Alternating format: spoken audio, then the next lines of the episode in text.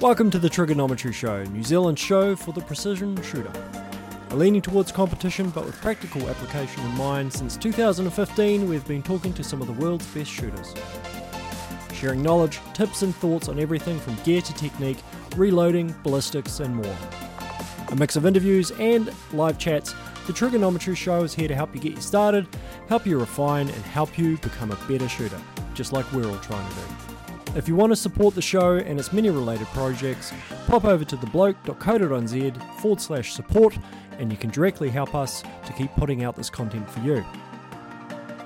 If you're listening to this online, visit precisionshooter.co.nz forward slash podcast and subscribe. There are a pile of ways to get the show sent out to you automatically each week. While you're on the site, check out all the articles and reviews as well. precisionshooter.co.nz. This show is a rebroadcast of our live show, which generally happens every Thursday on Facebook at 8:30. Tune in, say hello, hit us up with questions. On this show, we have myself and Graeme from Taranaki Long Range Shooters talking about precision reloading on a Dillon, how good does your ammo really need to shoot, shouldering your rifle, and many other things. Enjoy!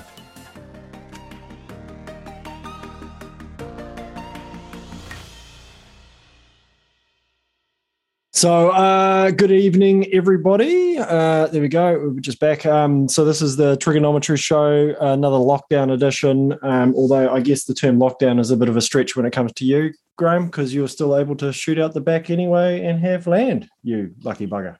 I actually have to be careful not to use too much ammo. Um, well, you know what I mean? So, like, I've, I've gone like right into rimfire just I've, I've got the ammo.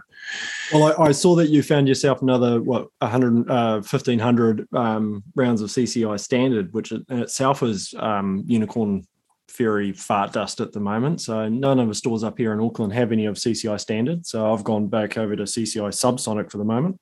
Mm, yeah, I it doesn't appear in the shops much anymore. No, I just sort of gave my ammo locker. I've got a, a big yellow dangerous goods um, cabinet, and um, yep. just sort of shuffling through the back looking for some some factory ammo for something, and there it was, uh, long um, forgotten. yeah, interesting. Um, something you just mentioned. You put up a hazardous goods. So, did you intentionally start storing it in a proper hazardous goods shed? Was it kind of it just made sense to you, or you wanted to put it into a hazardous goods shed, or was it the amount of stuff you have, or because I know a lot of guys just I get asked a lot, you know, how do I store my ammo? How am I meant to store my ammo? And yeah. without, we're not providing legal advice or anything like that here, as, as we'll have to put a disclaimer up for the beginning of most of these shows. But um, you're obviously you're locking all your components and your ammo and stuff away. Uh, so yeah, powder and loaded ammo goes in there. Um, yeah, I keep I keep primers in a. Well, my shed's very dry. I think it's a modern shed, but I'm still conscious of uh, moisture, so that primers go elsewhere. It's a bit warmer, but yeah, I, I keep it in the lockup, and um, it's more so just because yeah, there's a lot of time I'll have a lot of stuff. I'll have a lot of different powders, a lot of different um, factory ammo, surplus ammo, whatever. Like one time I got twenty six thousand rounds of twenty two. Hence why I just found a bit in the back of the safe. I imagine, but um, it, it was just me going above and beyond what's legally required. Yeah. Um, more so, you know, got a little one now. Um, yep. That, like changes, that, that that seems to change your psyche at some point. You're like, oh, there's little hands I don't want in that stuff. Yeah, it was just something you'd never have to deal with previously. Yep. Um, and I think you and I talked about it before, but I mean, laws have changed slightly, but the law, the, the requirement for um, um, stowing ammo and components is treated as a dangerous good for the most part. But even with rifles, you shouldn't do the minimum. You should do as best as you can afford to do. Uh, not and, and yeah, it's it's like all health and safety. It, it, people are worried about a consequence. Like, man, I better store it properly because I don't want to get in trouble from the fuzz, you know, from the cops. But it should be. I don't want to store it um, inadequately because kids might find it or fucking got, someone with like, know, depression might pub, find it. Yeah, we've got pippy, uh, little pippies, little um, puppies floating around. That again, I'm aware of stuff sitting on the floor that they might decide to chew up and eat a couple of primers or stuff like that. Not that I think one primer will cause anything an issue, but unless it Yeah. chews on it to get bites, bites in between its teeth. Man, But- they eat anything. So, uh, but, you know, but yeah, it's it's just a um, and because what I do, you know, and I've also got uh, restricted licenses, um, Yep. so I have extra inspections from police. I had a well, actually, my wife had her resit uh, for a ten yearly uh, a couple months back, Oh, and they was they were stoked with the ammunition storage. You know, they were like, Yeah, I, Yeah. I mean, if you if you have a police officer, arms officer, vetting person come through, and they see you going beyond and above and beyond and doing whatever you can to keep stuff safe and presenting it that way, yes, you find very quickly like, yeah, okay, cool, easy. Same same if my security guys come in, look at it, go, it's Yeah. clean, it's tidy, it's organized. You know, it makes it makes me nervous with maybe what the state of some of the places they go and see. I've heard some stories from them about some of the stuff they come across, and you're like, oh shit. But oh yeah. I mean, eh, eh, you got to think too. Like for a lot of a lot of the two hundred fifty thousand of us, shooting's like a a small part of the hobby, or it's a um, it's purely for for the farm or something. So it's just people going to be a little bit too relaxed because it's just sort of like oh yeah whatever. But um, for, for like you and I especially, where it's a big part of what we do. Um, like I've got, it's pretty obvious if you open my shed door, it's what I do, right? It's like there's like it's not it's not hidden. It's like, do you do you own a firearm? Or- yeah, like I got banners on the might be. wall and shit. Yeah, Yeah. like, but I'm like rural, so it doesn't matter, right? Like, yeah, yeah. and quite obviously, I got a neighbour next door. They know what I do. They well, they hunt and shoot as well. But um, you know, I've got shit four or five presses and powder throwers all set up, and Yeah. fin- finally got a Dillon. I might add. Um, Oh, good man. I was thinking with the lockdown, it might be my chance to finally do my precision reloading on a 550 article. I've kind of been promising and uh, promising to Do send it. you some info on. do it because yeah, that's what I'm setting up. But yeah, um, so that it just and I've like But I, hang mean, on, sorry. Did you get a have you got a 550? I do yes. Okay, I'll, I'll have a look and see if I've got any of the locking heads or bits and pieces still left over from Sweet. in my fab Yeah. downstairs. Oh, nice. So- I've um, yeah, I've got a, I've, I've I've got it set up so I'm sizing and got the primer and feed and everything working. I just Yep. got to play around with the powder because I want to throw it with the powder thrower. Um, as a goal I have, so we'll play with that and yeah, interesting topics to start the night: Hey, relevant, isn't it? So security and Dillon's. Well, uh, but hey, that's a you know bulk precision rifle reloading because I mean people, you know, if you're looking at it doing hundred rounds, for example, because you've got a comp coming up or something like that, or you don't, you know, you're not necessarily keeping that amount of ammo on hand, then uh, doing hundred rounds on a single stage is pretty damn tedious. You know, Yeah. people will do it, people don't mind because it's a time thing and everything. I don't reload because I enjoy. Well, no, I enjoy reloading. I don't reload because I like the process. I enjoy it because I want to shoot the stuff. So if I could get it done quicker or more effectively, that's why the whole neck turning thing has been bugging me because it's like, ah, it's not a process I wanted to have to do, but it's fine. But I, it's, um, but but it's not a repetitive process. You only do it once. And at the moment, at the moment, uh, the the little girls are just big enough to be able to actually pull down a um, uh, lever on a press now. So we had a bit of a chain gang. It was probably going to be quicker if I just did it myself, but I actually had a, a chain gang going on with um, the the six year old doing some resizing, the five year old doing mandrel expansion, and then me actually doing the turning. So, uh, which they love. They're just like, what do these things do? They don't, you know, they they understand they're making bullets, you know, which go in a gun that dad then shoots. So. It's kind of cool. You get to explain a little bit about me being H and H and S guy explaining, you know, don't touch your fingers, don't be, you know, you got stuff Yeah. in your fi- fingers are dirty. Explain that. So it's just, so- and they repeat it back to you, and they know, and they follow, and they behave, and it's like, yeah, we'll go get chocolate biscuits, but we're all going to wash our hands first because we've got stuff on our hands. Okay, they- cool, the- the bulk ammo thing because that's something that interests me because for like my match ammo, I put way too much time into my six millimeter match ammo, way too much Yep. time for what I'm trying to do. Now my my like you know extended long range ammo for like my 300 win mag and stuff. Yeah, I put a bit more time in for consistency's sake because it's trying to do you know sort of double what the the six mil's trying to do. But man, like like cleaning every prime. I'm cleaning every prime pocket. I'm annealing every case every time. I'm trimming brass every time. I'm doing everything, and I'm like, well. So the idea is the six five Creed. I think I've touched on it before, but uh, I'm going to try and replicate like essentially my own version of an American gunner or a Hornady match. You know, yeah, probably with like a probably a Sierra projectile, but bulk thrown ammo. I want minute of angle, thirty odd feet per second spread, and I want it to work in multiple six fives. And maybe maybe I don't even use it for the match. Maybe I just use it like we're using a, a not as high quality projectile, depending on supply. Mm. And we just load up thousands of rounds, and we've just got practice ammo. Um, maybe that's that's that's the the goal. Uh, obviously, hey, if you find thousands of projectiles in six five of anything, um, good work. oh, you'd be surprised what you can. Uh, no, it's just it's just a matter of back ordering. But there's there's yeah, certain yeah. things like there's like the um the Norma Gold something. It's like a six five projectile, and it's no ELD, but it's it's pretty. It's okay. We're, we're, we're getting wrapped around the axle on super high performance bullets for medium range shooting. I think. And well, this is yeah it's I, I, we talked a little bit about this last week but um you know i was running the numbers because uh, i was running the long range hybrid targets 109s which i can't find any of at the moment. So there's some 105s around but then there's also some lightweight runs around. 95s, and i also got yeah. some 95s and i got some interlocks as well. And then you start running the numbers so they've got a lower bc but you can especially with 95s you can run them a lot faster and even the even the interlock which is not going to run as fast as everything and the bc's lower again out to the distance the average distances we're shooting at it's like mm. yeah point one point two i mean there's a know? huge advantage obviously with like super slippery bullets over like of course like standard lock but but if it's what you get or or you're having multiple loads in a gun isn't a big deal I don't say run it at comps multiple loads because that's just asking for trouble. But yeah, yeah. Practicing like say, okay, shit, I bought a thousand interlocks and I'm only okay. Do I need to practice at 900 meters? Not really. Practice at 100 on paper or practice at 300 on steel, positional, and concentrate on fundamentals.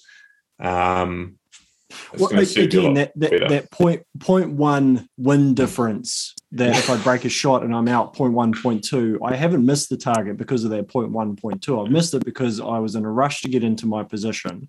My reticle was wobbling all over the place. I knew it. I broke the shot anyway, rather than knowing I should have actually sorted my shit out, got into a proper position, slowed everything down, focused on the fundamentals, and focused on breaking a proper shot. That point one or point two of maybe my wind correction if it was bang on in the first place is not the reason I missed. It's it's a good excuse to say this is where Blair would be writing it down in the book. That's another excuse why I did miss, but it ain't. It's because I haven't practiced. So your thoughts of having a thousand rounds of six five, even if it had a lower BC, is going to way outdo me turning up with a hundred rounds of A tips that I've never shot because they're so damn expensive per round that I don't want to, you know. Yep. So no, it's yeah, it's because it's um, coined precision shooting, and uh, I mean we we try to push the practical shooting aspect, but um, yeah, everyone think it's and, and you definitely what you see in states is it's getting to the point, especially the PRS series where it's tactical bench rest.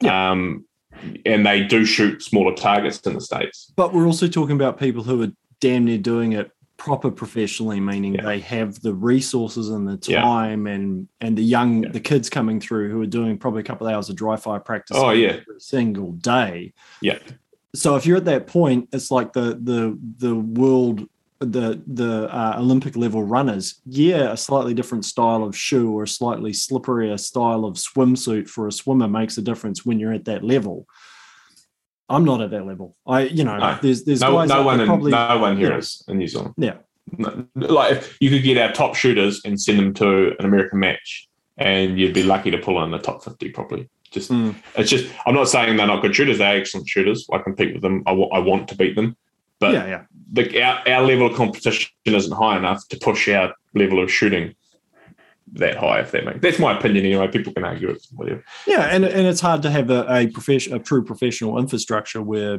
sponsorship, where guys having ammo and components and stuff sent so they can, it's not costing them. It's different. It's it's true professional. Anyone who's sort of like, oh, yeah, professional shooter or a sponsored shooter in New Zealand, it's like, yeah, no, no, no. no. You know, profession means you make a living from something. That's yeah.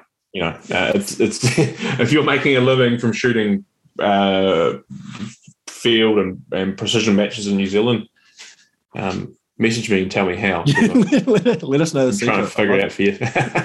but yeah, I think it's that that that trim, like we're talking about the Dillon and the bowl camo, but and maybe less than ideal projectiles and l- less than 15 feet or 10 feet per second extreme spreads.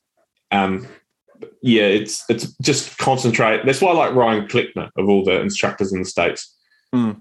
Has I mean he's been a bit quiet for a while, but he just says minute of angle, man. If you can shoot minute of angle, He, all day. back though, Graeme. And I know, I you got, you know I got really back. excited. Oh, he's, I, I think he's awesome. But he's, and he's like, no one can do it. No one can shoot minute of angle all day. They can't, not in the real world. And um, so if you can just, like, Well, hey, I, I buy new shit all the time, but just fucking, Yeah, I know, but I think we've both done enough of it that we know we're not doing it because we genuinely think it's going to actually shoot. You know, it's not going to suddenly put us in. It's not going to move us up into the the the number one place by putting that gun into a new chassis. I know that's not the case. I'm doing it because yeah, it feels better. I like it. I probably enjoy shooting it more, but that doesn't necessarily mean I will shoot better. Is it? Yeah. There's a different. You know, I mean, there's well, certainly- yes. yeah. You know, it's yeah. So there's certainly certain accessories, like like a, a scope that has good glass, and, and that's Yeah. easy now because like for like nine hundred dollars, you can get a pretty wicked scope now. Yeah. as much as people want to, whatever.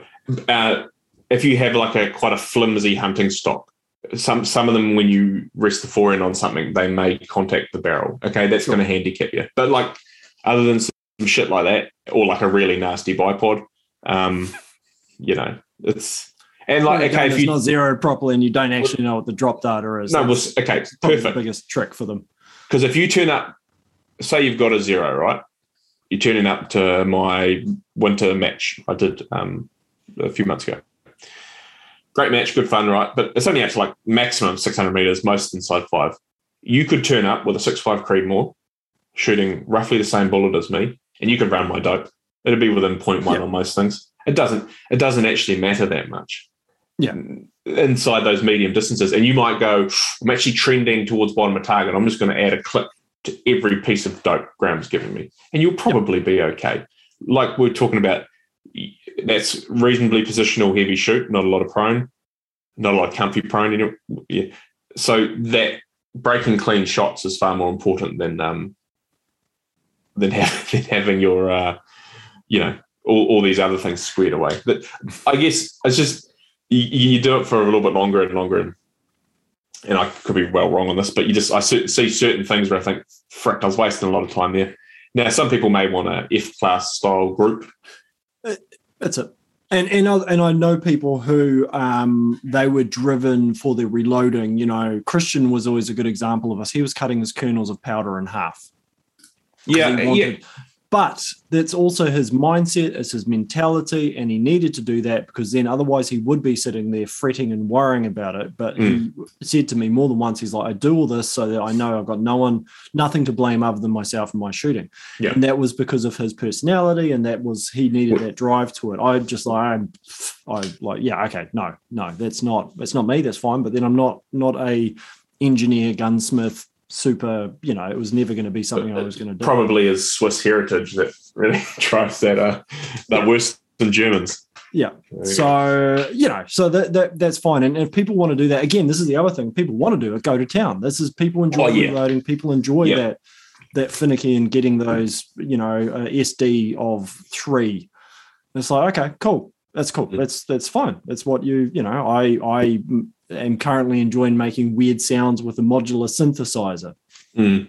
I don't expect anyone else to appreciate Oh, yeah. it, but I do. I do it because I enjoy Yep. it. So, um, so yeah, so that's all good. But yeah, the, the Dillons, um, like people always, you always see it come up with people reloading on the Dillons and guys like, oh, you can't make make ammo out of that. And I always kind of point out, it's like, well, you know, David Tubb, Regina. Uh, there's a hell of a lot of the PRS people, NRL, we'll just call it the, the practical guys stateside doing it. I'm going to go back to David Tubb, you know, who was winning comps with his 550. It was a 550.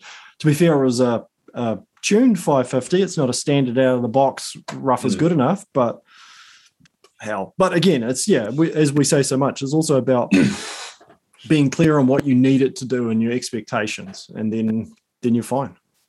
Yeah, yeah, definitely. And again, uh, I re- most of what I reference is back to that that practical application shooting. Yep. Not the extended, not the extreme long range, not the F class. I don't know anything about F class. I, I will say one thing might might annoy people. A lot of people say you do F class, you learn the wind. Wicket, oh, we we know so good at wind. None of them know the wind in the field. Not not saying none of them. None of them I've seen. No. Because it, Well, it's know different, right? they- you, You know the know wind wind. of the range you're shooting at, yeah, which is, and so is there's- fine. That's the skill. That is the skill of going. I know what the sign. I know at this range what this looks like. It means that that's where I'm. Why I'm trying to shoot these tiny on the bulls and the. That's Mm. why I'm trying to get in so small and and. Yeah, I mean, if we turned up and shot in their environment, they would probably outshoot us because they know the Oh, 100%. environment and they've shot in it as they damn well should. It. There's always going to be that home range advantage. There should be because Yeah. you should know the range you shoot in, you know, and what it means. Yeah. But yeah, then turn them 90 degrees off into a different angle where the wind's Yeah, different. Yes. or with with, with troughs and gullies Yeah. and it, I've I've just I just hear it a lot and then I see it not work out nearly every time. Although once they start shooting field, which a lot of them do, well, several I know, they sort start they realise it's a it's a pretty different game. Um, You know, it's I guess why it's Hmm. Well, it was, it was like that post you put up today, you know, and the, someone was talking about squaring up behind the rifle, and they're like, yeah, but ELR doesn't really matter. And it's like, well, ELR, you can't, you're not looking to see your impacts because you can't see that far. So it's not yeah. particularly relevant. If you're think it- you're consistent. Yeah, I think it does matter to a certain extent for recoil management, but um, Well, but also the guns are extremely heavy. So Yeah, the guns are super. heavy. I, I guess this is the thing. The question then is: is the recoil management? How much of the recoil management uh, translates into a accuracy or precision factor, and how much of the recoil management is a result of wanting to come back down onto target quickly, so you can get that second sight picture, Mm. see the result of your shot, and be able to follow up quickly. And if you're an ELR where the the the strings are a lot, they're not necessarily as. Oh, I suppose if you're trying to shoot in the same same environment with the window, you may want to get back in there and shoot again. But I guess it's it's also to do with tempo of what's going on. And I, I often to say for guys for the recoil management, it's as much as about coming back down target so you can see if you've hit or missed the target or the animal for, from a practical side of things, because you may Mm. need to follow up, or you may not need to, and you want to be able to see that. Whereas if your gun's jumping way off target and you got no freaking idea whether you hit the, you know, did I hit it? Did I hit it? Which gets gets us back to that whole mere, meerkatting. Did I hit the thing? Because your Yeah. gun's over here. So that's that's advantageous to be down back on the target and be able to watch that bullet hit the target or miss, so we can see the correction.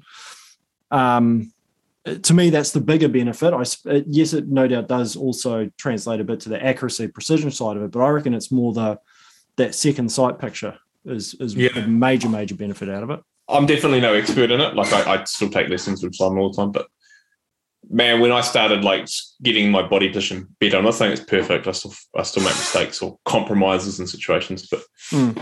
man, I think I might have said, but I, I had some problems. I talked to him. He came out and he goes, "Oh, yeah." He's like, "Da da da." da, da." He goes over this and he's going over natural point aim with me because I thought I knew what it was, but I didn't. And then he goes, "All right." We had 100 meters and I just had a vivid X drawn on it or something. He's like, shoot around at that. Boom. And he goes, I think you've missed the target. And I go, yeah, I can't see. But what the heck? I was just shooting two to three.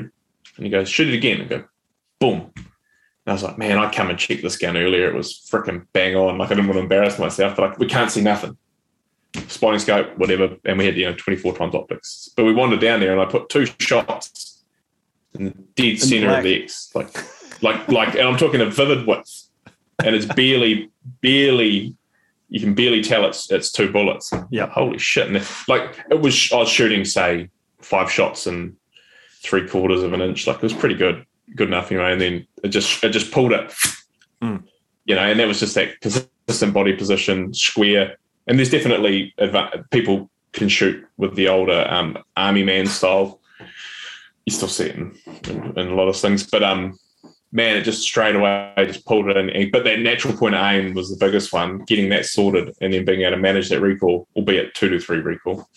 Um, Well, no, no, no. instantly, Like, your natural point of aim is that's yeah, that that's it's, that's it's, it's key. everything. But it's everything. Well, it's Yeah. not everything, but it's it's. I see a lot of guys too. It's usually new shoes, and they're like, "Oh man, why can't I get these groups any better?" Like they'll be shooting like an inch and a quarter or something, five shots or an inch, and they're not happy. And to a certain extent, I'm like, well, they're probably just pulling the trigger in a different place every time, within reason. You know what I mean? And Yeah. so it's and, so it's, it's all these things you need to try to stack up, and I still bugger it up, but it's sometimes there's just these things you get taught by people who are far more knowledgeable than you, and you go, oh man, it's just like bing, light bulb. Um, why haven't I been more concerned about natural point of aim? Yeah. and you know applying even just applying pressure people are like oh your hand should be neutral well, it's like no you No. should be applying pressure to your shoulder with the push grip your thumb should be neutral A- again, again for field shooting, practical shooting, what we're doing. If you're on a bench, Yeah. get off the goddamn rifle and free recoil it for all I care. It's a whole Yeah. different system. And yeah, then Yeah. then you see them, they're on the side of the rifle, they are just touching their face down, and the whole gun slides back and they push it back Yeah. into battery. I know it's not the right term, but they push it back into the same point, pull trigger comes back. It's a different style because they Yeah. don't need to move the gun. They're not holding on in a weird whacked up position off a tank trap or something. So yeah, uh, that's that's the big thing. I did some I because I can't do live fire. I did some dry got some dry fire today. I had the um so I had the XLR um XLR my chassis the the I might have mentioned the folding stock on it Mhm. the button had broken so I was locking so I emailed them and uh, I had a look actually and said oh it's a life realized it's a lifetime warranty emailed them they said we'll send you one down and it turned up and it took about two three weeks that's pretty awesome especially with like state of the world yep get it that quick It Yeah. was phenomenal. I'll put it this way, and I'm, I'm careful, but basic my I, I applied for an um, import permit because I'm like this could not go it could go any way. Yeah. It turned up quicker than the police got back to me to approve the import permit. But I've got the import permit, so now I'll send it back to them and to the police and go, look, it's all turned up anyway. Here it is, and tie it all up that way. But yeah you know, so anyway, so I put that on there, did some dry fire to try that because it's nice to have a stock that doesn't like fold like that every time you try and pull it in, pull it in, push it forward, sandwich it. Uh, but yeah, I still notice what I do is I'm very, um, uh, very aware, square behind the rifle, shoulder square, pulling this in medial as well. But I still then I do all that, and then I still twist around to rest my do that yeah. which is get you know and i'm i'm i'm less but there's a difference between that and that. That's where i habitually still go down to that is square. So it's just getting comfortable with the proper square elbows and line you know so. But that's just micro managing your body position really and then put a title Yeah, uh, behind me i'll forget the shit I mean, with pro, again, I, I just practice these things, but with I find with prone too, you've got to be able to compromise in some regard, like an unconventional prone on the side of a slope or down slope or something. You have to compromise. So if I'm leaning down a hill, I'll I'll actually I'll I'll bend this leg. Like I'll still be square, but my leg won't be coming out on a nice sort of angle. It'll, it'll have a kink in it, just just so I don't roll over, sort of thing. like so, it's like okay, you could get this perfect perfect position, but you'll fall down the bank, and you Yeah, can't yeah, manage brickle recall if you fall down the bank. So, um, I just yeah, I just back to the practical element of it yeah, and like you might okay, you might be shooting off a tripod, right? So you're saying in square, you pop your knees out so your legs are straight. Um, but what if you're not in a um, a flat area? You might have to bend one leg or Yeah. something. So it's just a matter of there's always going to be compromise, I guess. But again, I'm definitely no expert in positional, but I've just taken a huge interest in it in the last, well, really this year, yeah and my shooting has gone. It's it's a lot. um, It's a huge improvement, would be the way I'm trying to put it. Just in, um, just in connecting and then being repeatable and spotting shots and you know, yeah. Still can't win anything. So maybe it's all a big joke. Oh, it's all hilarious. It's Yeah. all hilarious. Um, right. So we have just ticked a couple of those. Oh, um, buttstock position. I saw you put that article. Well, you put the link up to a video, which then there was a comment about the position into their into medial into Yep. the chest. Um? Yeah, I so I I often you know I, if I've got guys out with, with trying, hey, try pull it in because the same thing. We're all taught like put it into the your Mhm. shoulder pocket, which most of us translate that as this this bit in here somewhere. The gap, yeah. The gap, yeah, because that's that must be the pocket. That's where it sinks in. So we're sitting in here. So we're straightening everything up, and then the last thing we're doing is cocking the rifle way back. on- Well, not way back, but out to the side as well. So we've got that angle back Yeah. in there. And again, if you're shooting traditionally or unsupported, you're supporting the front. Well, of course, it twists around that way. You can't do this if you're twisted that way. Um, but but then I, I shouldn't put in there. I think I wrote in the article. Then I forewarn people. It's like don't pick up your three lightweight 300 Win Mag T3X with your carbon stock and flute it and cut all the weight out of it and try and put it up here on your collarbone and pull the trigger because it's going to hurt like hell. Mm. So again, we're we're it's it's a technique that's related to particular equipment. You know. Yeah. Um, oh yeah. Yeah. You have a three I mean, a giant muzzle brake on it. Yeah, that's actually different. But if you've got something that kicks, you don't you don't put your infield on there. That's going to hurt like hell.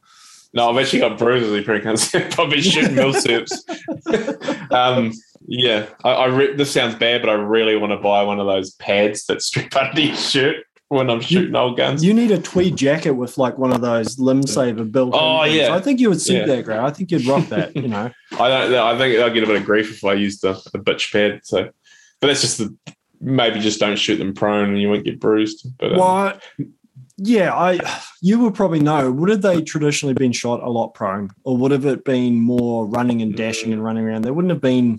Also, also dep- I guess it depends. I, am not an expert on doctrine. I got, I got a little bit of stuff, manuals on um, home guard manuals per se, but yeah, there was prone, but you know, sling supported. There's no bipods and shit. No. There's sling, sling supported uh, shooting out of trenches, um, kneeling, sitting. Um, yeah. Re- they, I to a certain extent, I don't. Again, I'm no expert, but sort of after the First World War, they weren't expected to take many long range precision shots anymore. They sort of realised that um, that was a thing of the past, even though the guns were superior. But um, and, and then it became the role of the machine gun, the artillery, or yep. the when snipers become a mainstream thing during the Second, uh, First World War. But I guess they were taking prone shots, but I guess you could even think of what they were doing was I hate to compare things, but they would have been doing a bit of positional stuff mm. because battlefields would have been dynamic. But um, actually, I see a lot of also to be honest, I I have to assume because I don't know from first-hand experience, but if you're in a battlefield and there's people charging and there's people shooting around you, you probably don't feel that recoil. You really don't no, feel no, that. No, you know. Yeah. It's it's it's us in our lovely little environments with our waterproofs on and everything, lining everything up. Oh, ooh, ooh felt that one. yeah, exactly. Uh, and, and, yeah, but that that recoil thing's interesting. Um, like you say, because I mean, there's techniques like a lot of guys who don't like the stuff we do. They'll they have the other train of thought of no bipod or no suppressors or blah blah blah, and they make you weak and but they, well, they do the, you, the forehand holding. You have your yeah. Nathan Foster yeah. methodology, which is a lot of yeah. guys follow in New Zealand, which is actually valid. But again, yeah. it's a different game. Different gun. Yeah. yeah. Different gun, and, different purpose. And, and, that, but that's using holding the forehand and doing a bunch of other stuff. And it's a different, whole different technique. And it, it, I mean, you could probably employ it in our world, but um, there's not a lot of need for it with six fives and lower catches or heavier like you know magnums, but they're generally not light because we're not humping these things around the mountains. Like we've touched on yeah. previously, there's not that many. We used to see a lot of like Tikkas, just factory Tikkas and Howas and whatever Remingtons shoots. We don't anymore. They're all chassied up, purpose built, or turnkey packages that are already set up. Um, yeah, that's split up it now, I guess. And really, I don't want to shoot 100 rounds of Magnum.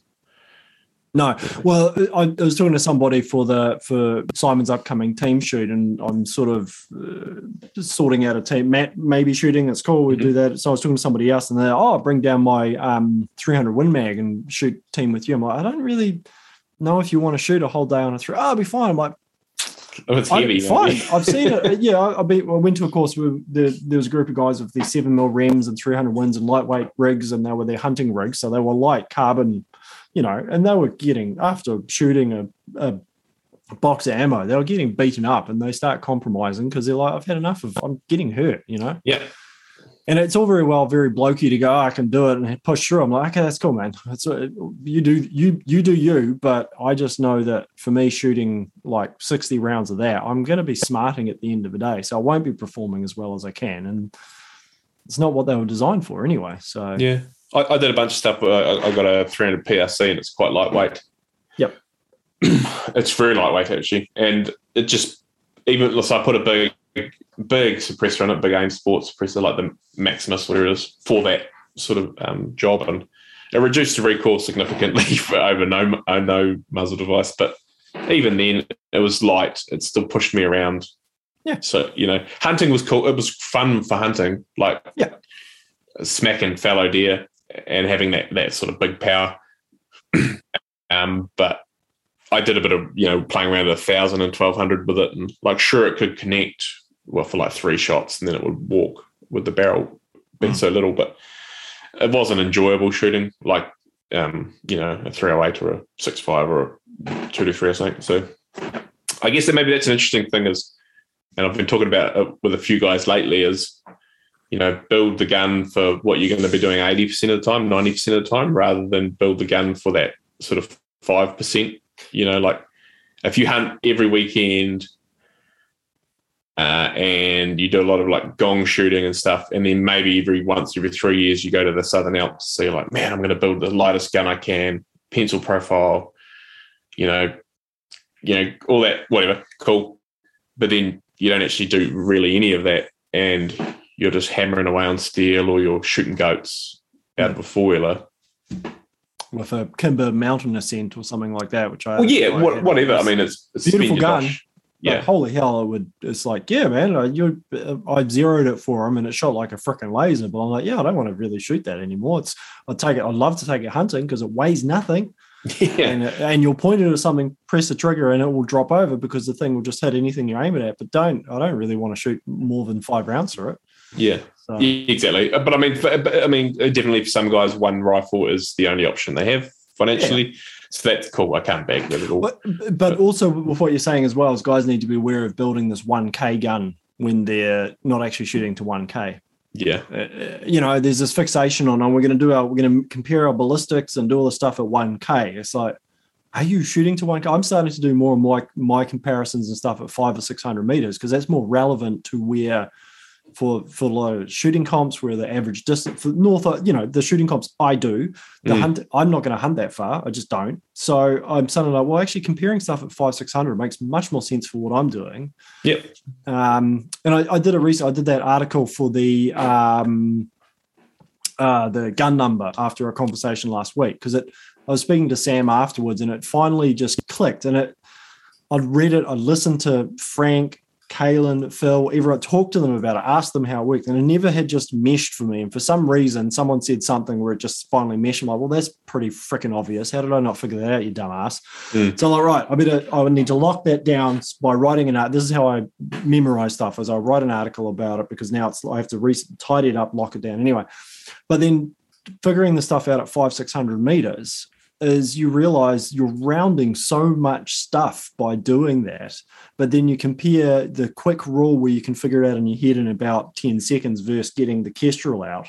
You're like 0.05 of a mil difference at 600 meters. It's like, I'm not worried about rounding stuff because what's 0.06 of it, not even a 0.1 mil, half of a half of a click.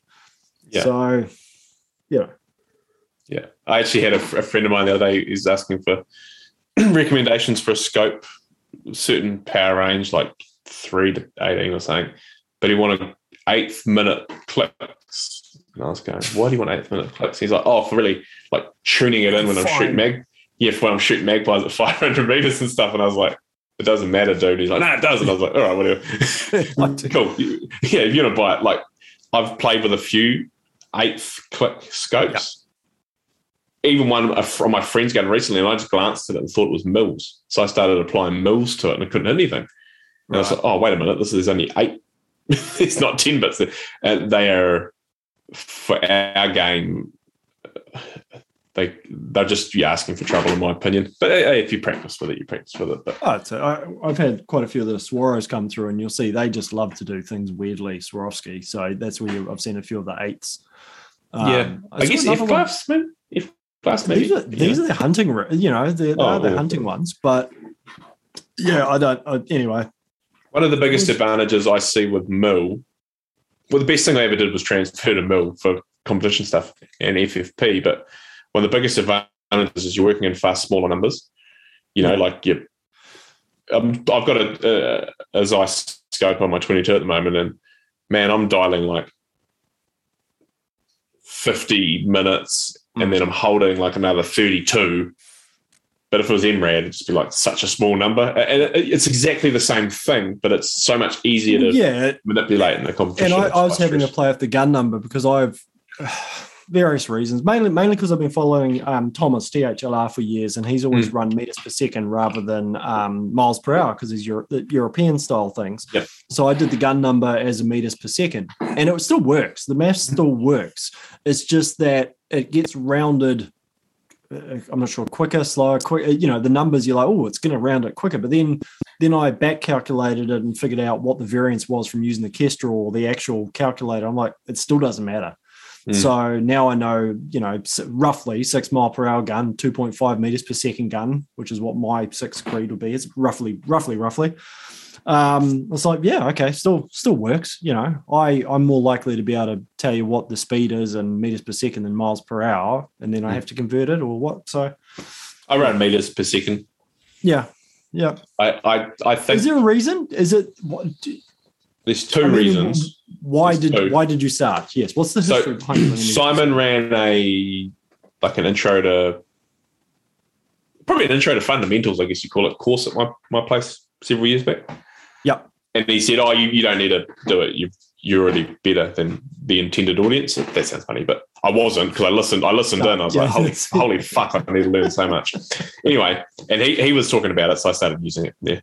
And then um, I've got your little Kestrel unit still, and I use it all the time. And it was set in meters per second when you set it down, so I've just stuck with it because you can change it on your app or whatever. It doesn't matter. Of course, of course. Yeah. Like so some things like there's perfect reasons, and other times it's just like it was already there. It's just what I fucking. Well, I. I remember, and I've never used it, but again, Christian was using meters per second because he's like, if you can see something getting blown around in the wind and you've got a mil reticle and you can count it in seconds, you could figure out how fast the wind is going.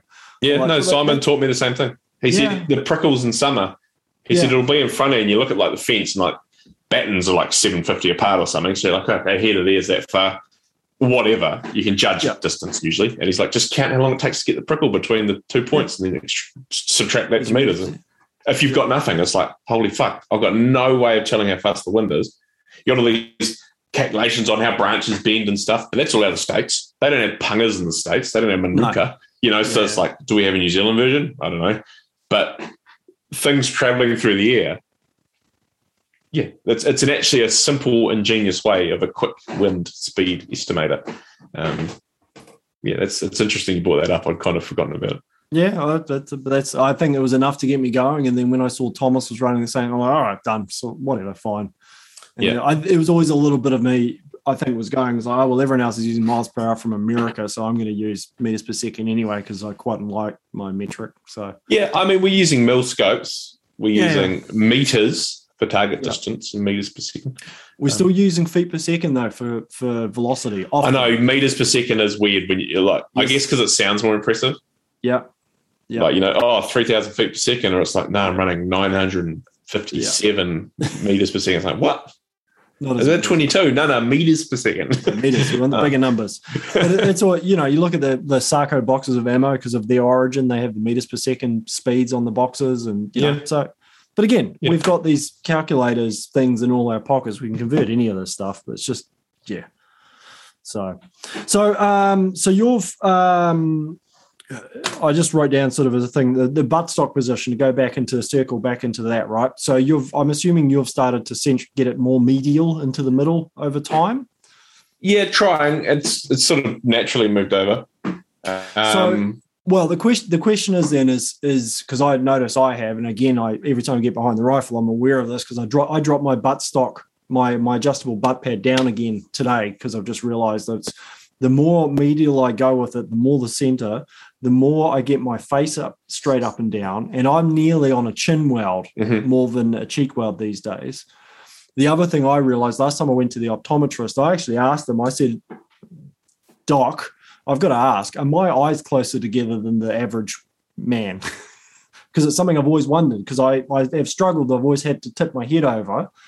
And he looked at me and said, I can look at you straight away and tell you that your eyes are closer together than most people because I, I know this because whenever you have the binoculars, I just close them up as close as possible. And that's always going to be good for my I, eyes. I always go as far as I can. Now. I've got to bring All right. So, yeah, our face, our head sizes are all different. Yeah. So, if you think about it, we have the same pair of binos. I'm going to close them all in. You're going to open them out. Our eyes are set differently, which mm, means that Yeah. my position then getting it on the rifle, if my the traditional cheek sitting over here, then I've always had to camp my head over to get it behind the scope. And that's still where I struggle.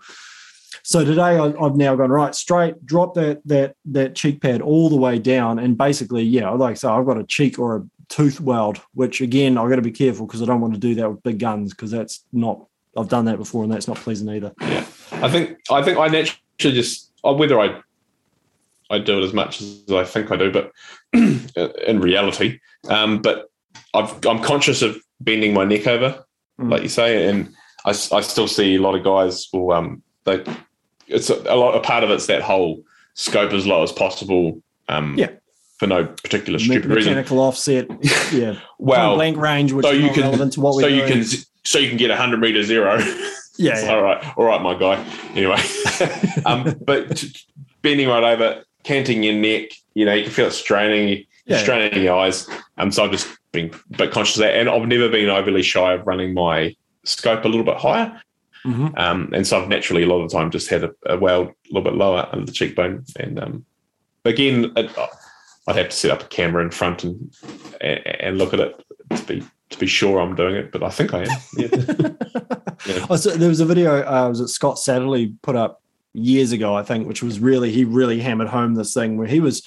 He's all, he's almost like I'm on the back of the rifle. I'm not on the rifle. I'm behind the rifle, and it's tucked in. And then because it was the other, I suggested somebody was getting bipod hop on the range. Yeah. was like, well, it's you're sitting on a hard surf. Anyway, you load in the bipod, everything is a hopping, you know, you're right-handed, it's hopping this way. Yeah, yeah, it is. Okay, well, try straightening up, screwing up. But then I said, the hang on, hang on though. The only thing is, is if you do that, um, you're probably going to want to change your eye relief because you're further behind the gun now, which is what I've had to do, pull it back. So if you then, because this was a hunting guide, if you then give it to your client who's then going to shoot traditionally, now they're going to be actually further in on the scope than you probably want them and they're going to wear it. So I said in the end, I'm like, I've told you all the stuff. Don't do that because Yeah. it's a client rifle and you're going to end up setting people up to scope themselves because you're going to have, or they're going to be doing the opposite and trying to pull their head back to get proper eye relief, which is not going to work out well for, Mm. for a gun setup either. So, Yeah, that's interesting.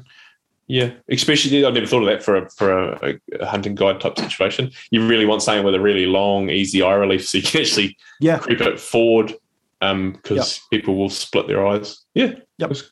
Not an issue I've had, obviously. Uh, No, and, and I, I typed all this out and then then reread it and then went, hang on a minute. Oh, this is that whole um, internet thing of providing advice before maybe taking time to ans- ask a few extra questions and really clarify what it is. Hmm. Because I kind of reread it and saw that he was basically setting it up ready for his clients next week. I'm like, oh, actually, dude, don't do what I've just suggested because it's you, it's not going to work. Well, probably get away from it, probably work, it'd be probably fine. But I'm like, yeah, no, you, you actually don't want to you know pull that scope back any further it's not going to actually be right because the next person who shoots it won't do it the same no, exactly. um, exactly.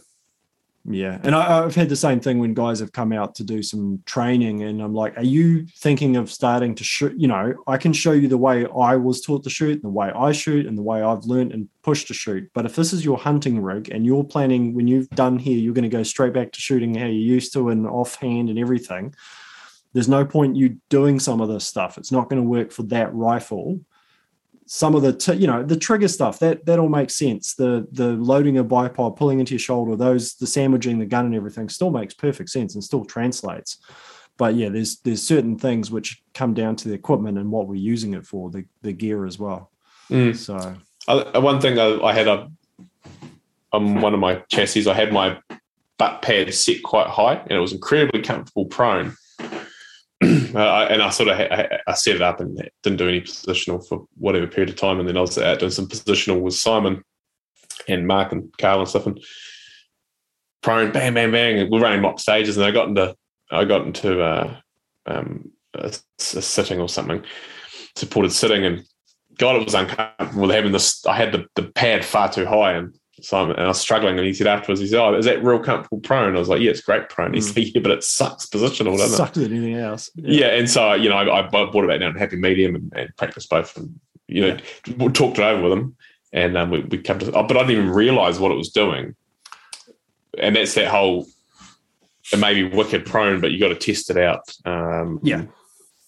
And the other styles you'll shoot. it. If you only shoot prone, then sweet, it's prone. Well, y- y- where that potentially heads, and it's like with the KRG that's coming up. I've got the the whiskey whiskey coming up. It's got the numbers on it and the markings on it. If you look at some of the um, uh, Commonwealth for the air rifle shooters and stuff like that, they will change their whole setup Yeah. from position to position. And it's possible that we will get to the same point as, as the, the sport or the shooting guys evolve. It's just like, yeah, I'm going to be mainly off, Well, I'm going to drop my stock to a number three or something like that. I don't know. It's I. yeah, There it's just finding a happy medium. Yeah, There'll be resistance initially because people are going to forget, and then eventually they may find, you know, like many other things, it just becomes a norm. So what adjustable um, features even on some hunting guns is becoming more common. We, we are very reluctant here in New Zealand to adopt anything different for hunting. Um, mm, We do it eventually, but um, yeah, it's like adjustable butt pads is now a thing. on Like Bergara is right, super popular. Tikka now have adjustable grips. Yep. Um, you know, it used to be this is what you've got, this is what you use, you just deal with it. And um, guys are now like um, some adjustable cheek highs, risers. And so instead of having to bolt a pad on, you can just click it up. And um, Mauser now do the Filgen, Jubin, Jubin, some German word, the field sport. That comes with adjustable, lightweight adjustable cheek rest, you know, and it's like, Yeah. this is good because it, then it doesn't matter. Like if the guy's scopes are, he went with a medium ring and a 20 minute rail, you know, he just lift his cheek riser up and, Yeah. um, and that, but yeah, it's we're getting there. But then there'll be guys who are just all they want is a Monte Carlo stock and or a straight you- wrist or something. if you're shooting shit in the bush at 50 meters, Doesn't matter. we don't need that adjustable cheek rest either. No, no, you probably don't. You probably It's not the reason you missed. yeah, so it's it's it's um it's interesting, but I think I think some companies are slowly coming around to seeing that there's certain aspects of precision that are useful for hunting, especially as guys hunting distances um, get uh, extended, whether it's a good thing or not. But they, they just want to sell a product. Yeah, I know, which with um and I'm sure we'll cover again at some point when people need a reminder. But yeah, just because you can doesn't mean you should. There's a there's a Yeah. difference there. Yeah. One thing that came up recently, that a guy hit me up was he was looking for a um uh it was a folding adapter. And I for hunting, and I was always I've always been like, what do you need a folding adapter for hunting? He said, so when I'm in the helicopter or when I'm in the backpack or when I'm doing these things, I can fold it down. It's like drops that Mm. much length of it, and suddenly it's not going to get caught up on shit above me. It's not so much of an issue to pack and all these bits and pieces. And I never really thought of it. And I mean, again, in hindsight, you're like, well, actually, that's that's probably not a bad idea at all. That could be quite useful. I'd always been drilled, like from a hunting point of view. I was told, I was even told not to put a sling on my gun because I might be tempted to carry my rifle on my shoulder. You know, if you're hunting, you have your Yeah. rifle in your hands. Dep- yeah, I guess it's depending on style of hunting, but Of um, course, of course. This was a bush hunter, so he's like, "You're stalking slowly. Do not have, do not Yeah. be bush stalking." one thing I would be up." I would caution people with having any form of folder on a bush gun is generally bush guns have short barrels, and you will Yes. inadvertently make a pistol. I know it's not Yes. a pistol, but by law, so I got sent the Howa 1100 Yep. um, 22, and they sent through the chassis. Comes with a folder, right? Awesome, that's cool. I put it on. I'm like, oh, Ooh, I oh, want. I got to, I got to take because the foldering adapter comes out. You can just bolt straight on. Took it out, and this is- I mentioned to the importer. I said, "Hey, that's becomes a pistol." Yeah. With the folder, and like, oh fuck, you know, because I send them out with them. You don't even think about it, but it's only like it's a twenty or an eighteen inch barrel, whatever it is, sixteen, I don't know. And, and so yeah, just check folded. It has to be over seven hundred and sixty-two millimeters. Yeah. Easy to remember, 762, 30 inches. That's the that's the law from from rifling, not from suppressor.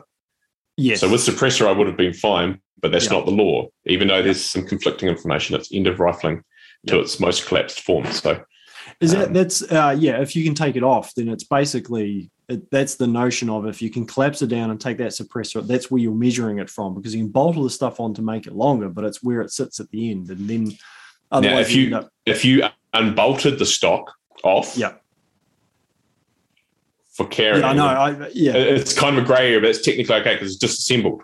But Yeah, yeah. folded, it's not. I know it's stupid, but I know, but it, it's not worth running foul of. exactly. So yeah, Because next thing they'll.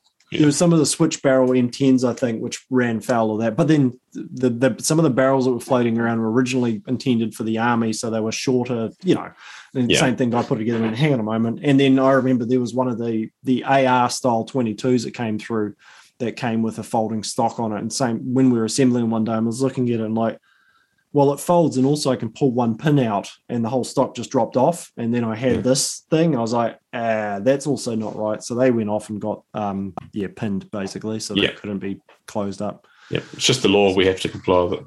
That's what it is. Hey, and, and it's been the law for like 30 years. yeah. we could also live in a country where no one has access to any firearms at all. That's the other Mm. thing. I have plenty Yeah. of people come through applying for their license going, you you've got access to a lot of stuff here. I'm like, well, Mhm. you know, it's all it's all relative, isn't it? Yeah. So so yes. So that's all right. So yeah, I mean I don't know, man. I'd like to talk about upcoming events and bits and pieces, but I still guess we're still a little bit in limbo here in regards to lockdown as to what the hell's going to happen with any of that. You know, I um, I'm looking forward to the team event. Um, that'll be probably my next big shoot that I'm going to get down to at Simon's. Mhm. Um, I think I'll just do the team event. I don't know. Although now that you've pointed out that I I was wrong and it was actually I confirmed with Simon it was 60 rounds per shoot and not 120 maybe I can actually do it, wing it and stay since I'm down there and stay. I don't know. I don't know. Be cool. Yeah, I, I, I am privy to the odd little bit of information, but as I pointed out to several people in the last two days, it is not my competition, so I cannot book you a spot. Yeah, Um, yeah. Get in touch with GPRE. We are separate entities. We work together, but they are. That's right, mate. I, I still get people going, "Oh, can I book in to get my firearms license with you?" I'm like, it doesn't quite work that way. I don't Yeah. give you a firearms license. It's not quite. I know Yeah. it's not how. I might just works. start. I might just start saying yes and taking their money. just- just take Back the to- cash. no, no. Um, that, that'd be cool if you come down both days. It would be a good, good weekend. Um, We'll see. I, I actually, I, as I thought about it, if nothing else, I might as well hang around for the next day because I will have driven the time. I'll have the whole weekend off, so I might as if I can just throw the tent up somewhere and camp, I can be there with a gun or a camera or whatever the next day anyway. Or Exactly. I guess I just carry your like your water bottle and your oranges around for your Graeme or something. Act as your caddy. No, I'm not carrying a gun. Actually, no, I'm going to take that back. I'm not carrying a gun. For you. You fiddle with my window. yeah, it's, yeah, already dialed Yeah. for you, bro. Just just line it up and pull. I've done your trigger. dope. Don't worry. Yeah, that's sorted, man. Sorted. Yeah, It'd sweet ass. Yeah. No, I'm actually I'm really looking forward to it. So the unfortunate thing is, as we mentioned last time, uh, there's a match that's meant to be happening this weekend, Yeah. starting tomorrow in uh, in Queenstown. So this, they got shit canned. Um, so I've obviously I'm not heading down to that, which was I was kind of using it. The main reason I wanted to go down was just to keep fresh and sort of warm up to Tarada, or maybe maybe not that, maybe keep some momentum going. Um, I actually put in a lot of work on the lead up too. Um, but that's that's that's obviously um, gone up in smoke. But um, I think Ben's doing a match and uh, Oamaru like a couple weeks before Tarada, so I might um, I might uh, I'm, I've got the fl- I paid for all these flights right, and they don't reimburse you now because you know in New Zealand. But I've got I, I, believe I have credit, uh, so I'll, I might just um, fly down for the weekend, to have a long Mm. weekend, um, and shoot that match, and just just as a bit of a warm up um, before we head into Tarada, because yeah, Tarada being my, my sort of main um, main goal at the moment. Yeah, Yes. So I don't know, man. We covered off, uh, and funnily enough, just in normal conversation, we managed to cover off all the, the actual subjects I put down. Uh, Sam said he had something to do, and not that he's on. He had a a topic, but it never actually came up. So God, God knows what he was going on about, but that's all right. Who who knows? Um, yeah, I don't know, man. Anything else gun related that's sort of pressing on your mind these days? do a lot, like I mentioned, do a lot of twenty two. Uh, again to conserve ammo, but I've done a lot of positional sling supported stuff, which has been quite fun. Okay. Um, Are I sort of- Are you wrapping in, or are you belting? Yeah, I'm going around my- or- armpit across the neck. Okay. Okay. So So, yeah. so more the I suppose I'd call it the modern sling. Is it? Have you got a bungee sling or is it a? No, it's uh, it's, Okay. I, I don't actually think it's in, fully intended for it, but it's a Blue Force gear one from Yeah. Twin Needle. Um, and it's just I just put it over, and then it's just, um, I've just got a pull tab which will just pull the rifle in towards you. It's yep. pretty it's pretty simple, man. It's uh, I'm definitely not um, well versed in the massive amount of really awesome techniques you can do. I've been watching some Jacob Vining videos and playing around, but but yeah, just doing that and then just locking it in and, and pulling it tight and um and yeah, so because it, it's kind of almost like what I mentioned earlier, pulling the rifle with your, I mean, with those those three fingers into your shoulder. It's almost doing that. You know, you're still controlling it, but man, it just makes positional shooting, um, unsupported positional shooting, a lot simpler. Now, am I doing it perfectly? Probably not, but I'm getting a lot more hits than I used to. That's for sure. Mm. Even just close. But one other thing is we generally don't have just one target, right, or, or one position. So I've got to then be able to manipulate um, out of that sling into like a prone or a, I might go to a supported kneeling where I don't need the sling. And I maybe that's where I get a sling with a, a QD halfway along, like a, a, quick detached latch, so I can just. I think Simon, has got one that's a. Um, I think this is a rifles only or a tab gear one. I think. Um, so I'm well, just I, trying to disconnect on the QD up yeah, front. I, I mean, I, have got a the Armageddon gear one. I think has got a. It's not a QD. It's just a um, I don't know what do you call it, a clip, the standard mm. belt style clip. So yeah, you can just pop that, and the whole thing basically comes in two bits. That's what I mean. Got, It's got this the full sling up loop and everything locks in, but I don't know how to shoot well enough. And again, once you're slung up into that, you are kind of committed to being you're attached to your gun. It's like I see the guys who are still uh, they'll put with say tripod or off uh, the barricades and they're putting it onto their belt with a carabiner. Yeah, I do a bit of that. Just, mm-hmm. Yeah, if you're shooting the one target and you're not moving, it's fine. But as soon as you kind of then need to move and the gun is now basically you know tied Glued, to your belt, there is a bit of an issue. So the I went I bought the for that, which I kind of like it. It's like that Marine Corps style, I guess. Yep. With the with a tripod, because um, it's pulling the front of the gun down, and it's sort of um, it's it's assisting your arm essentially and, and recoil management and everything. Um, but I, I got a I bought a quite a high quality carabiner. Like I didn't yep. just buy it. I've got I've like I've got the cheap ones you put on bags and stuff, but it was like a forty dollar climbing one or something, and it, it's real easy to manipulate. And then I bought a um, a twin needle, uh, one of their sort of tactical style belts. I don't like that word tactical, but tactical style belts. No, it's, it's actually got a, yeah, I did the article on the IFAC options, you know, recently. I'm like, am I war belt? Uh, no, my battle belt, my duty belt, my yeah belts with load bearing. But no, you know, yeah, I don't yeah. know. But it's I, got a little next to your buckle, like it's got like the cool as like military buckle, like it's real hardcore. You could probably lift a car with it. But it's got a little D that just folds away, like a solid stainless steel D. Um, For when you're rappelling out of a helicopter. Yeah, but no. But also, what I'll do is it's nice. It, it folds out of the way when you need it. Fold it out. I can clip the carabiner on. It's a bad look on the video, by the way. What you're doing? It is actually. Yeah, both hands out. No, keep your hands. Use your imagination. Yeah, thank you. Um, so I've got my hands on my D. Oh wait, no, but yeah. Anyway, what I do with my hands. Hey, um, but anyway, I can clip on and off quite quickly. So, if, say if I had to go from one tripod position to another, or, or transition from tripod to whatever, um, I, I, guess I can. And and then you'll just have the sling flopping off the front of the gun. You just deal with it. Yeah, yeah. Well, but like generally, to, to be honest, everything I've shot's been competition wise has just been like you set up on the tripod and shoot several yeah. targets. Yeah. Um, it's like you used to see the guys who had the um, like the pump pillows and that side of stuff because they were supplied with a bungee and one of the plastic carabiners, mm. and you'd see the guys who were clipping them on and then running around with these things flying all over the place and getting hooked up. You're like, oh, this is not going to end up well. Yeah, and it normally didn't. But I, I actually I shot a stage at that that Zeiss PRS match in Bulls back in May, and they had um two hands up high. I'll go like this a little bit. They, they had um, uh, two like cargo straps, you know, ratchet tie downs, big um, 1500 uh, kilo ones yep. between two Waratahs. And the idea was that you shot off one height and the other height, and they were quite unstable. So I actually ran my sling over the front of it and then pulled it back into my belt. And it was, it was super stable to the point where they said, "Fuck, we better write that out of the rules." um, Damn it.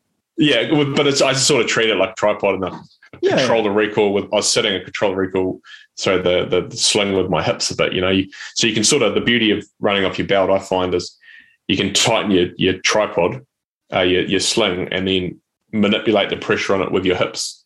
Yeah, you know, you can just sort of pivot your hips again, bad angles, but you can position your hips and and same in sitting Thrust positions. Your buttocks backwards to tighten up the rig. Yes. Oh yeah, um, uh, yeah. It's it's it's hard to explain in video, but I think there is some merit now with. It's been mentioned before, um, but uh, with like um, our events and then some GPR events, GPRE events, um, you're starting to see a little bit of sling supported creep back in, um, which at the start I was like, oh, you know, but then I actually I'm thinking, this is a skill set we're losing. Hmm. And a lot of really good shooters are like, oh, what do we do here? You know? Yeah. It's like a 400 meter shot. And it's like, oh, prone. Yeah, but no bipod, uh, no bags, you know? And they're like, oh, no. Um, although some people did do Hawkins and stuff and outsmarted me a little bit. But I, oh, yeah. but I, whatever, I didn't write the rules. But um, but I, I, think yeah. So, but but the cool thing about a bunch of sort of the the, the quite good guys I, I talk to often, they're getting slings, they're practicing because they want to have it as a tool. You know, not just a way to carry like I have for years, and then they go, actually, man, if that situation pops up, and I've got to take an offhand shot at 200 meters or uh, a, a, kneeling shot, man, I can sling up and not just hasty, and um, and potentially, you know, that could be the difference of you getting on the podium or coming first or or something. Um, getting getting that animal down that you may didn't only have that one shot at, you know. Oh yeah, man. That's the yeah. thing. Yep. It's uh, it's again. I was talking about it with we set the first stage at, at the winter shoot. Like, I God, I need a better name for that shoot, but the winter field shoot, and we're like, man, let's let's run it for, for a practical class completely unsupported. Like it was hard. And then Malcolm was there, Malcolm Gillis, and he's like, that ain't hard. what do you, what? you, be, you, you would train like this in the military and you trained people like this and you shot service rifle for 50 years. So for him, it was like, man, this is awesome. but uh, for, for a lot of us, man, we're like, fuck, that's a bit nasty. And yeah, um, yeah. Yeah. That's it. You you stretch it out. I mean, you give most people a pistol and go, "Hey, you can shoot this at 15 meters. Come on, just just shoot shoot a pistol, iron-sighted pistol at 15 meters. How hard could that be? You're only like 15 meters away. Yeah, it'll be all over the freaking place. You know. Yeah, it's just it's just different skills. Eh? It's cool. Yeah, yeah. Um, it's all good. Cool. All right, man. Well, um, yeah. I mean, I like I say, I've been doing dry fire. I've got uh, Rusty. i am in the process of ordering, getting that um, dry fire D. I was I kept on saying, oh, I need some of those D. I need one of those DTACs. He's like, what the hell are you on about? I'm like, the DTAC. I'm like, oh no, DFAS. I'm like, but do you have any DTACs? I'll have those as well. He's like, wouldn't we all? I'm like, yeah. I okay, have right. I have thought about trying to get projectiles sent over from him. Get them in an unlabeled box. Might get them in yeah. trouble. I don't know. I, I actually I don't know. Actually, if anyone's listening in Aussie, maybe they can chime in. I'm assuming they're doing the same, having the same issues. I would assume, but I don't know. I have thought about getting some of those. Is it cutting edge? Yeah. Yep. They do cutting edge, Australian made ones. Yeah, yeah. Thought about getting some of those. They're cheap if well, they're affordable if you buy them in five hundreds. Yeah, not in one hundreds. Yeah. Well, I think um, Danny up here was running them through his three three eight edge, I think it was, and having yeah. he was always he's well. where is it? I've got my one. He, he, left one with me, and I was like, "Do you want this thing back?" Because I got this funny feeling of like giving me like a five dollar projectile up here, and he's like, "No, you can keep it. It's just you know that that that guy sitting there, which has been mm. sitting here for, which is a dangerously sharp projectile, really." Well, sure they're, men- they're mentally mentally consistent too because they're, they're CNC lathe tune, don't they? So they're um, yeah, yeah, and and they're, they're from a solid, so they're not like um, uh, cup and core, you know, ball extruded thing. but yeah, uh, not that it really matters that much, but for that, what what Danny does definitely. But um, yeah, the reason being is just availability, I guess, because I'm struggling to get much six mil stuff. Six mil's harder than six five at the moment. Who would have thought? Uh, it's yeah. swings and yeah. I saw. I was actually um just prior to lockdown. I actually walked into one of the gun cities and saw some PRC ammo there. I was like, what? Say what? Yeah. So I'm pretty sure six, six five or three hundred. No, no, six five PRC. Oh no, that's harder to get. Yeah. Yeah, oh, I I said, do you know that's and like, yeah, I know it's there's people. It's basically gone. I'm like, yeah, okay, well that's, that would Yeah. make sense. So I, I got 100 what I- rounds of 140 grain match actually. yeah, Just in that last order, he had it on the shelf, and I was like, I left, and I was like, rang him up, and I was like, chuck it on my shelf, dude. Um, I Yeah, don't yeah. need it, but I'm just not. no, it's not. To be honest, I- a friend, I got a friend. She shoots a lot of it, and I, she, I don't think she understands the uh, how hard it is to get ammo. So I sort of just sorted out. But um, Well, I did, I, what I didn't realize is when I walked in there is there was only uh, one brand of seven and one size of seven mil eight. I was like, oh, oh, okay, that's you know, um, yeah, well, I, I guess like that's not a popular cartridge in the states, so I don't No. imagine it's getting a huge amount of like. No. They're like, okay, no one cares here about that, so yeah, I imagine that's why. That's, We're gonna we can make three oh eight and Se- seven mils not that big in the states. Yeah. Now people are jumping them down. I know about seven mil Rem Mag. I know about twenty eight knots, blah, blah, blah. but compared to 308, 30, like Americans like thirty cals. Americans like six fives. Yeah. Um, they like sixes now, so it's they like five five six. You know, so it's it's, just a there's not enough copper and lead available. That's essentially the.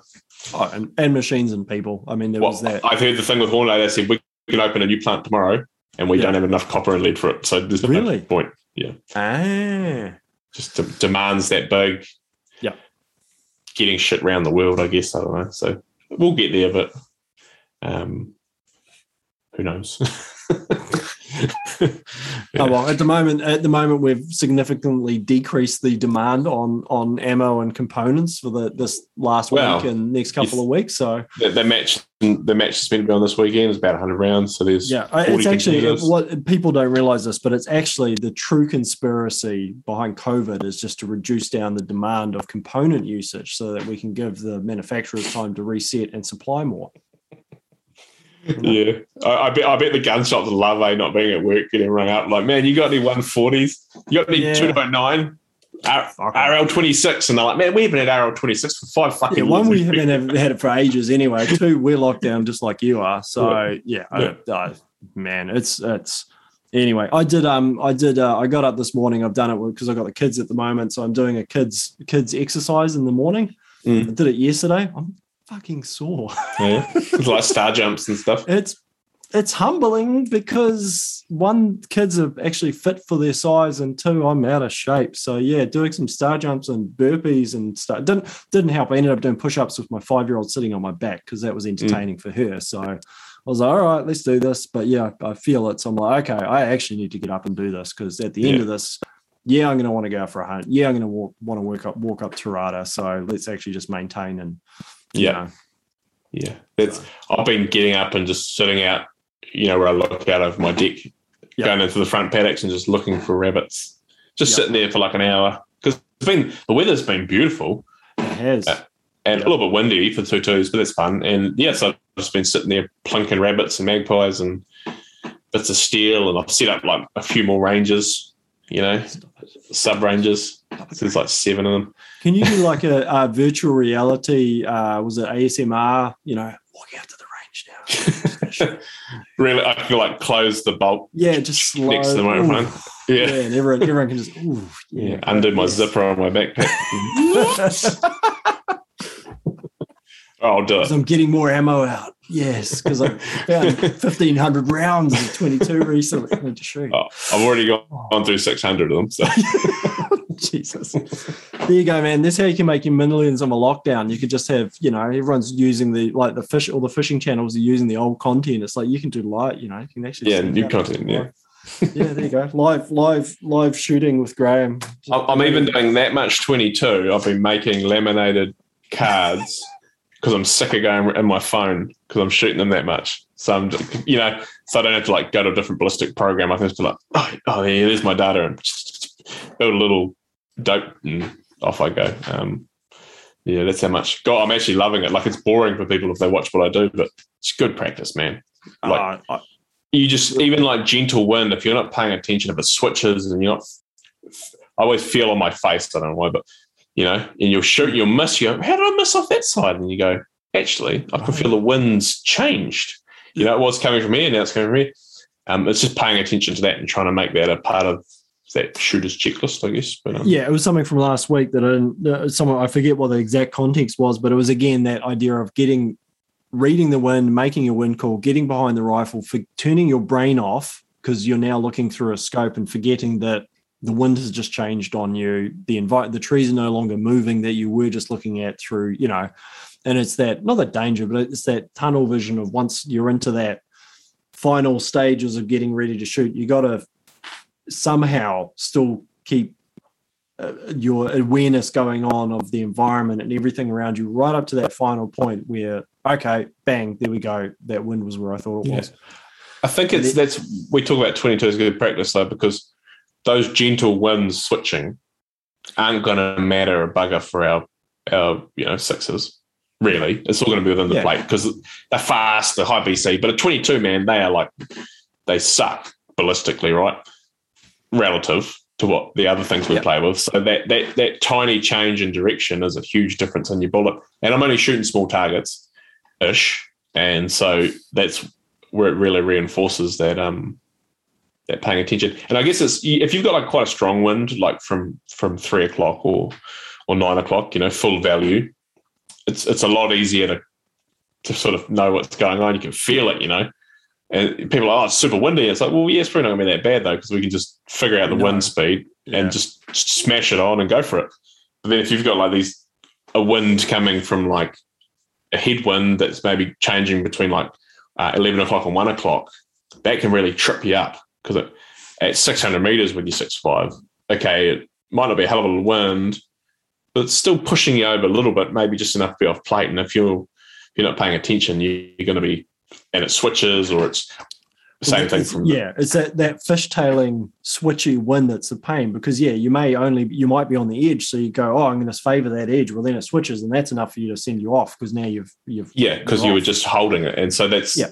um, yeah, and it's not always because, like you say, you get in the zone and you're concentrating Yeah. on your reticle, and um, that's the same to be aware of. Again, I bugger it up, but it's um just another thing I'm trying to work on at least. It's that whole thing of um, uh, unconsciously incompetent, consciously incompetent, consciously competent, unconsciously competent. And for a lot of people, you're like, now, if you're aware that all the stuff is going on, you may still forget it, but you're aware, you know, trigger press is a great thing. As soon as somebody takes a shot and turns around and goes, My trigger press was shit, I'm like, sweet, you're now on the path because you're now at least aware of what your trigger press is doing. That's that's way beyond somebody who's just been working on a trigger and has never even thought about it really but just Mhm. the trigger goes to the back.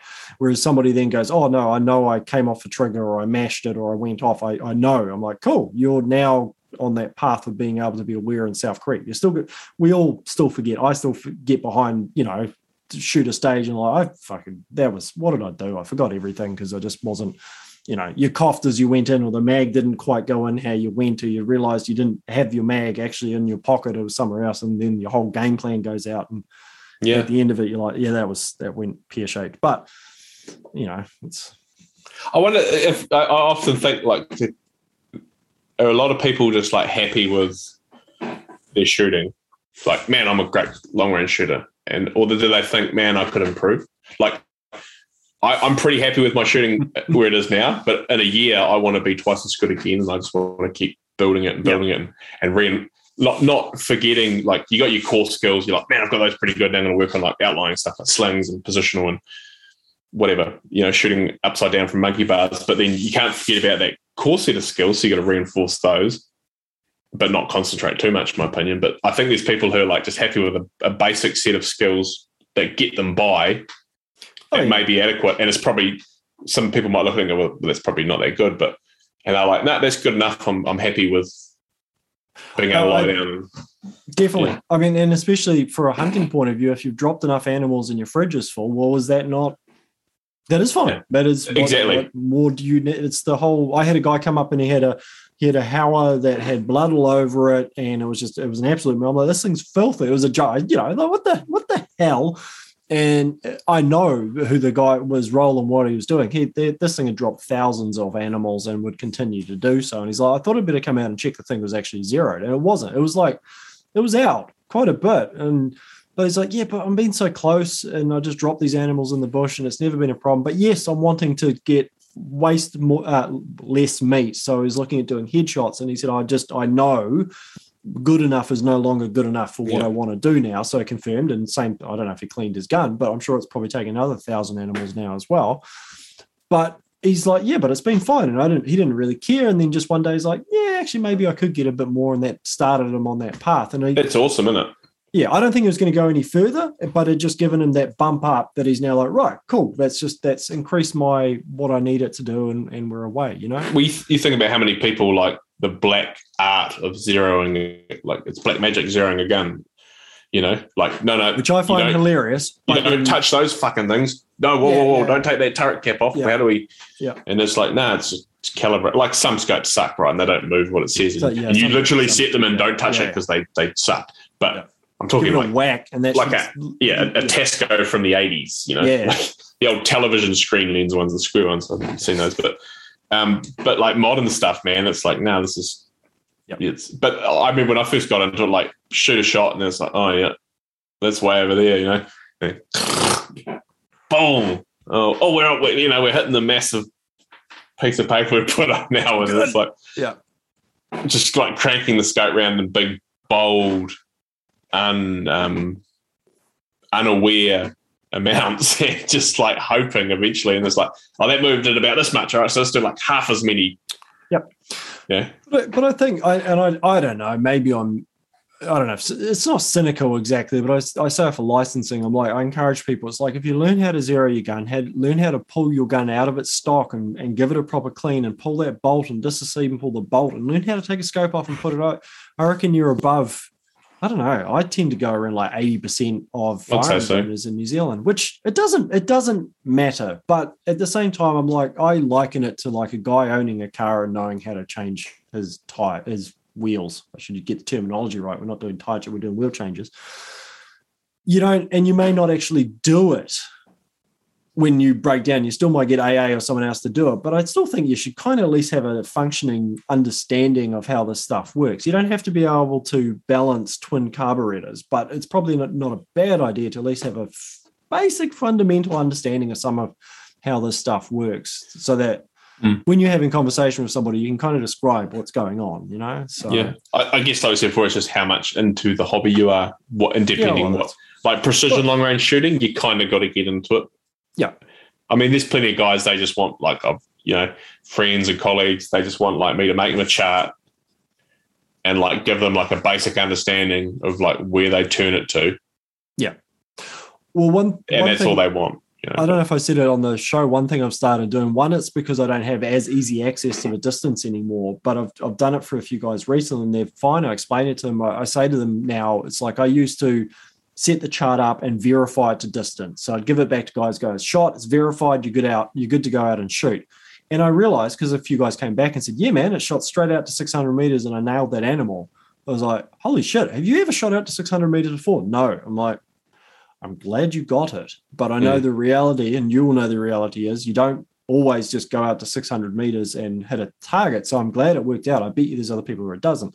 So I've actually started saying, look, I'll do all the charts, I'll figure them all out. They'll be within 0.1 click out to probably a kilometer. It's just the maths and the systems I have are good, but you need to go out and verify this because before you shoot at an animal, I want you to go shoot at something at 500 meters because we just have to for for yeah, that's a hard one, isn't it? I a hard know, and Yeah. I, I just have- especially, but no, you're right though, because the importance Kiwis put on deer yeah, for the most part is rather high. They're held in, in high regard as an animal and a resource. Um, but then, like you say, it's become very popular just to uh, just to fling bullets at them at a great distance, and in, and in, a, in a situation where you can't get to them quickly uh, if it goes wrong. So um, yeah, conflicting. So yeah, it, it, it is a conflict, and I just got to. I'm like, oh, I'm actually not can't because I just I I've always said it to people. It's like I'm not saying you're ready to go out and go shoot something at 600 meters. You need to spend time on a, a target of that distance to be comfortable shooting it.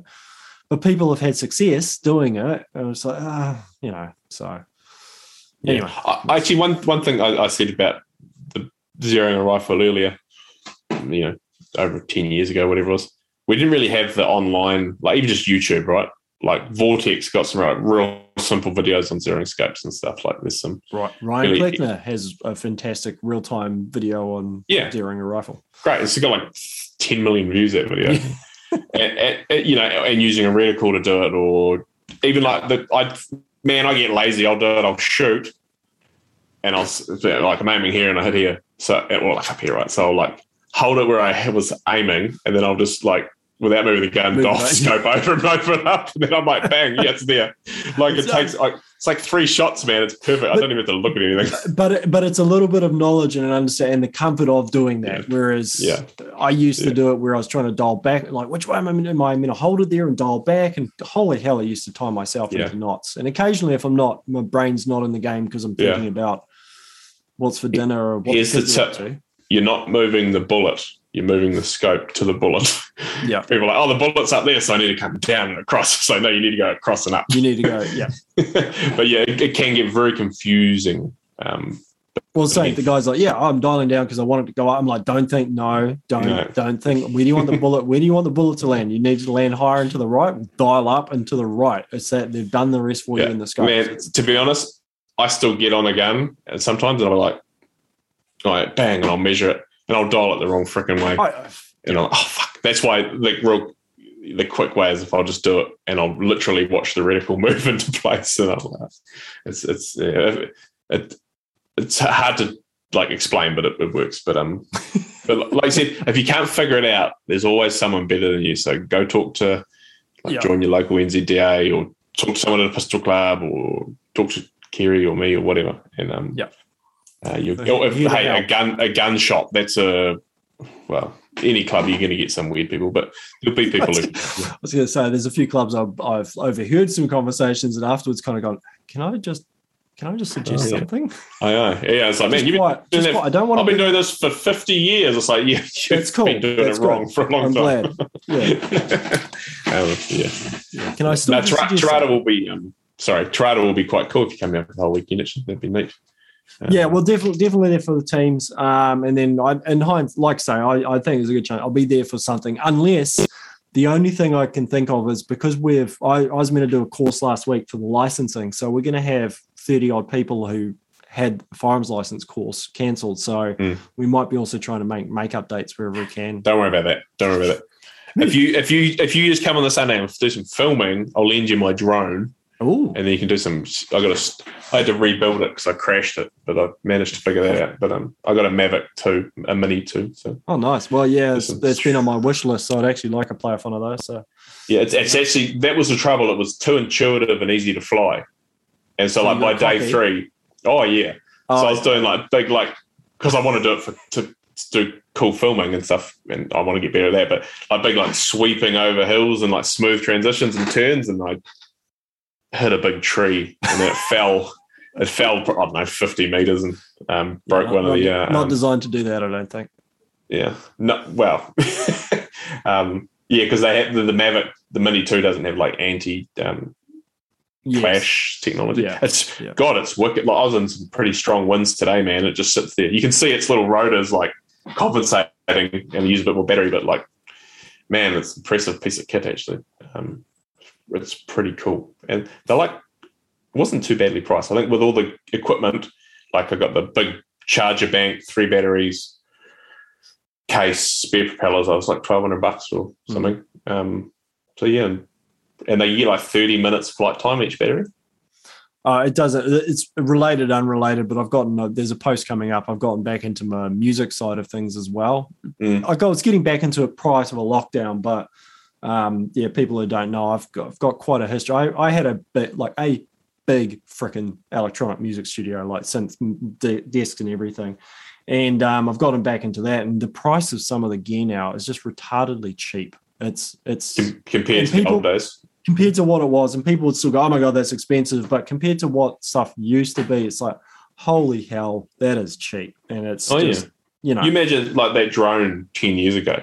Yeah. You, you'd think it was from NASA, you know? Yeah. Like you even think about like I've got smartphones lying around everywhere, but like this iPhone, right? Like it's pretty like it's the top of the line, whatever. But the things it can do is amazing. We don't even really care. no, We've got all the information in the world. No one cares. What's Yeah, that running joke? up We've got more power, more power in our phones now than sent people to the moon, and we're using it to share cat photos. Yeah, no, Probably. exactly. It was like to send memes and stuff, but it's no. But the drone's cool. I, I plan on Cool. I'm doing a bit of filming with that and um, playing around. But yeah, yeah, if you want to, you can have a play with it. That's for sure. Oh well, like so, I, I think I'll, I'll confirm with Simon. I've said it before. I was going to do it for last one of his shoots. I was going to shoot one day and just be around the next day to do something. Mm. Um, if nothing else, I'll just hang around and yeah, I'll just carry water around because no one still seems to want to carry water up the hill. So maybe I, I could just be like a water boy selling. Three liters minimum Yeah, in the, in the hot weather. That's and then the put another six in the truck when you get back. It's, Yeah. it's not hard. Yeah, no, I, two of them is what I'll normally take. And then, Yeah. Oh yeah, more in the truck definitely. But um, Cool. Hmm. All right, bro. Well, I'm gonna leave it to that. I'll get an early night and be up and fresh for the uh, the youngins tomorrow. too good. Hour and a half. Or- Not bad. Or I'll spend five hours now riding a baseline. Nah, too good. All right. Goodbye, All right, everybody. Yes, good night. Thank you very much, Graeme. Um, and we'll see you next week. I don't know. I like that. I don't know.